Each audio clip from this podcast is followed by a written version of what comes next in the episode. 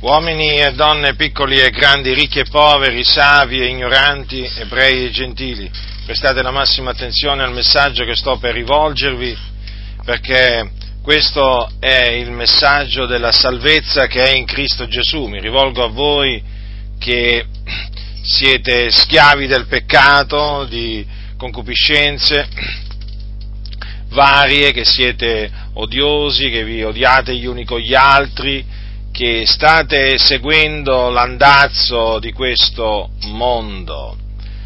Dovete sapere questo, siete perduti, siete perduti perché siete dei peccatori e quindi siete sulla via che mena alla perdizione una via che è spaziosa, così dice la Sacra Scrittura. Lo ripeto, è una via spaziosa e voi siete su questa via, vi state dirigendo in quella direzione, perché siete perduti, siete delle pecore perdute che non sanno dove stanno andando. Ora, che cosa significa che siete sulla via che mena alla perdizione? significa che siete su quella via che mena le persone all'inferno. L'inferno è un luogo di tormento situato nel cuore della terra dove c'è un fuoco non attizzato da mano d'uomo, dove c'è il pianto e lo stridore dei denti dove scendono le anime dei peccatori, quando appunto i peccatori muoiono nei loro peccati. E voi siete appunto su questa via, quindi quello che vi aspetta dopo la morte è un orribile fine. Vi aspetta un tormento, un tormento prodotto da un fuoco reale.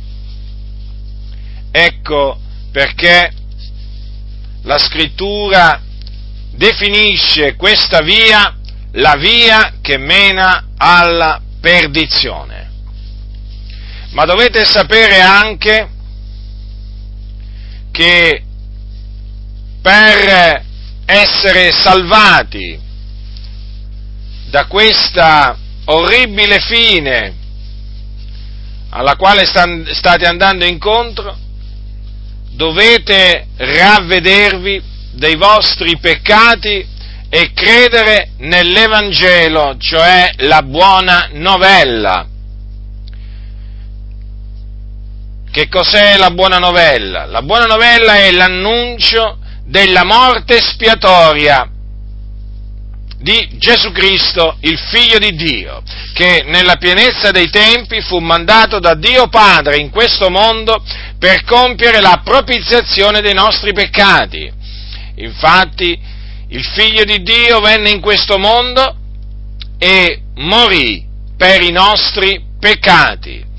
Dio fece ricadere su di lui l'iniquità di noi tutti. Fu fiaccato a motivo delle nostre iniquità trafitto a motivo delle nostre trasgressioni. Dunque, questa è la morte espiatoria di Gesù Cristo, ma non solo la morte espiatoria di Gesù Cristo, ma anche la sua resurrezione, perché Gesù Cristo, dopo che morì sulla croce trafitto per i nostri peccati, risuscitò il terzo giorno a cagione della nostra giustificazione e dopo essere risuscitato si fece vedere dai suoi discepoli. Questo è l'Evangelo, questa è la buona novella nella quale dovete credere dopo esservi ravveduti dei vostri peccati. Dunque, per essere salvati, ve lo ripeto, dovete ravvedervi dei vostri peccati e credere nell'Evangelo. Qualcuno dirà, ma allora la salvezza è gratuita e per grazia? Esattamente, è proprio così. La salvezza è per grazia, non è per opere, affinché nessuno si glori, si possa gloriare nel cospetto di Dio. Noi che l'abbiamo ricevuta, questa così grande salvezza, vi attestiamo che le cose stanno proprio così, cioè che si viene salvati per la grazia di Dio soltanto mediante la fede nel Signore Gesù Cristo. E dunque quello che accade nella persona quando si ravvede e crede nell'Evangelo è questo. Egli viene perdonato di tutti i suoi peccati.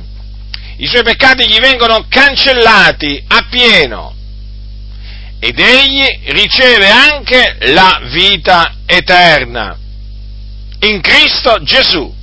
E dunque chi si ravvede e crede nell'Evangelo è sicuro di scampare alla perdizione, è sicuro infatti che quando morirà la sua anima si dipartirà dal corpo ed andrà ad abitare in un luogo meraviglioso, glorioso, in un luogo di conforto che si chiama paradiso.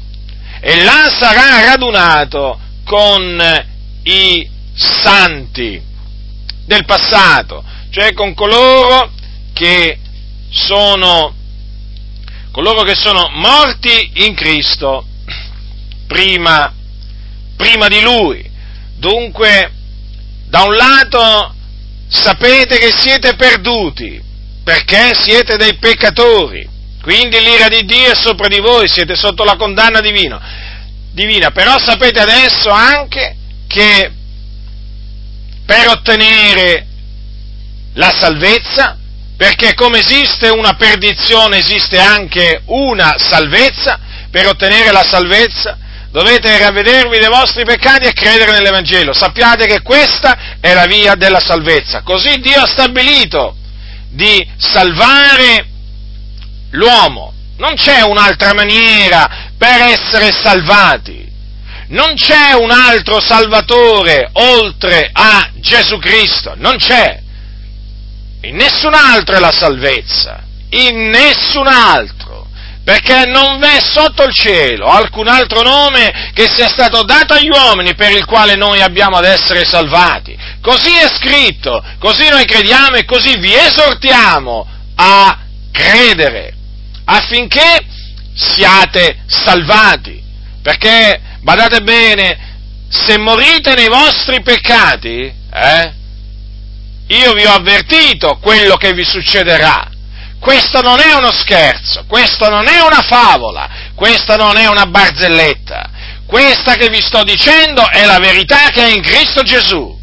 Quindi ravvedetevi e credete nel Signore Gesù Cristo, perché Lui è il Figlio di Dio che è venuto nel mondo per compiere la propiziazione dei nostri peccati. Chi ha orecchi da udire, oda.